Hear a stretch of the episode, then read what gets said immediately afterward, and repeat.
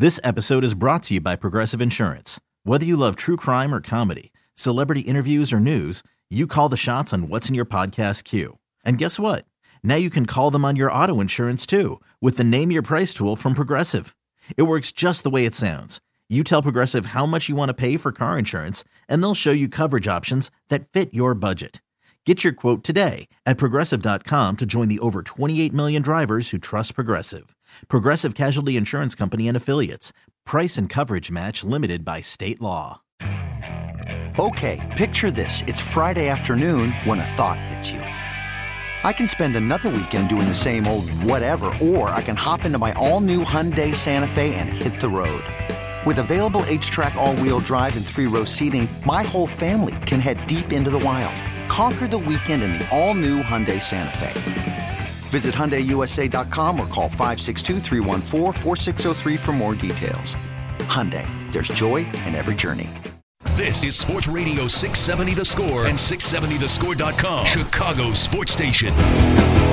I think we saw with so many young players, we saw growth, progress, and we need to continue that on. So it's got to be that mentality that we're, we have to get better and our veterans have to get better. Our mid-range players in age have to get better. We talk a lot about the the growth and development of young players, and that's true because they haven't established themselves yet. But even even the experienced players, they they all need to keep pushing to improve themselves, and I think that's something that Jeremy and his staff have embraced, you know, wholeheartedly. Chicago Sports Radio 6 7 to the score. That was Stan Bowman yesterday, and we are Delighted to welcome in Jeremy Colliton. He joins us on the Al Nissan hotline, Al Piemonte Nissan in Melrose Park on North Avenue or apnissan.com. Jeremy, good morning. How are you? Good morning, guys. I'm doing well, thanks. Well, we're delighted to talk to you. Um, very curious when, when you hear Stan Bowman uh, say that, and, um, you know, there is a we have to get better mentality. You guys had done a really good job um, of – of finishing strong up to this year, and obviously not finishing strong, you wind up with a losing record. Is this season, um, you, when you look back on it, do you feel like a sense of accomplishment that a lot of good things happen in terms of uh, building toward the future? Yeah, well, I think we moved it ahead, and and that's uh, going into it. We we knew that we were going to play a lot of young guys, and we're going to give them a lot of opportunity, and and the challenge was to to help them, you know, play in the league, and you know, you know that that adjustment, and then obviously help as many of them uh, be able to to fill larger roles as the season went on as possible. And I think uh, you know a lot of them, a lot of them did. We we relied on our rookies and our our second, third, fourth year pros to to play huge minutes for us. And uh, you know, I think we we played very, very well for you know kind of the first two three months. You know, kind of after that Florida trip, we got it going, and um, we had trouble sustaining that level near the end. But that's that's something we can learn from too, and uh, whether that's the, the push in our summer training to, to train just a little bit harder, to do more than uh, is comfortable, or uh, you know, just going through that grind of a season. I mean, it was a 56 game season, but it was a it was probably more of a grind than ever as far as the the schedule. And uh, having that experience, hopefully, we can sustain our, our peak level play for, for longer and for more of the year.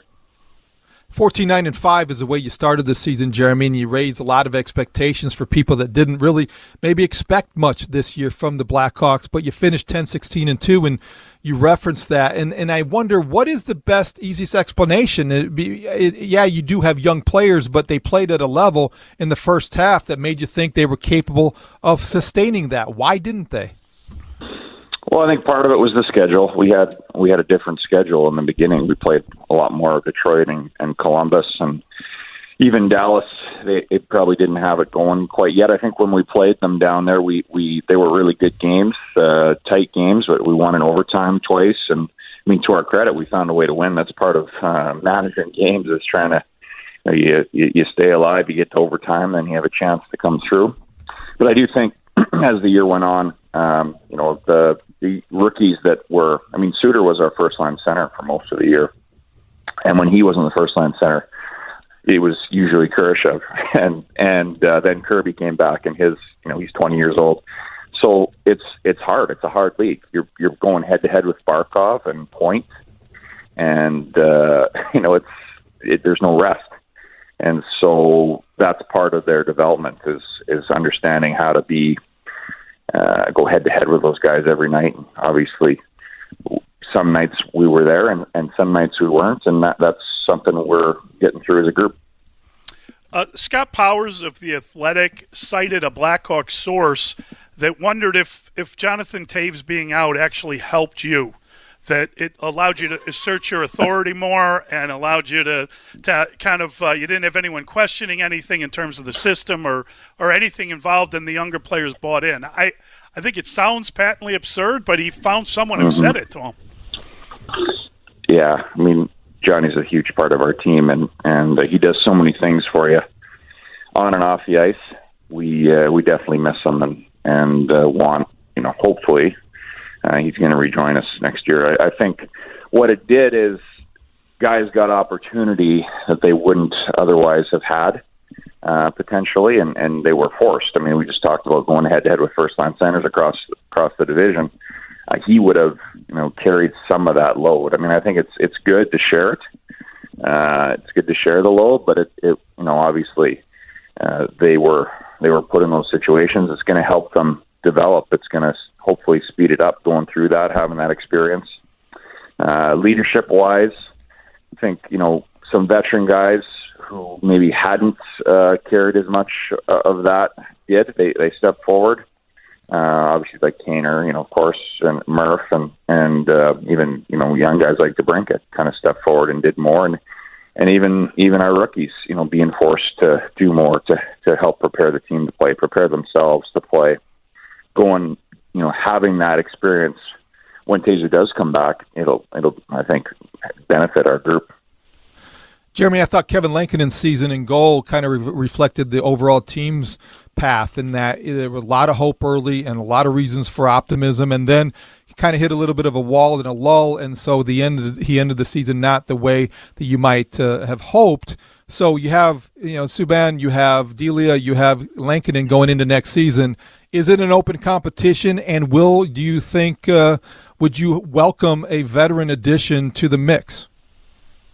Yeah, we we're going to let it play out as far as performance. I think that's kind of that's how we entered the year as well. Um, and grabbed it, and so we wrote him, and and that's also part of we wanted to see how he would do with uh, with the grind and, and playing more of the starters workload as the season went on.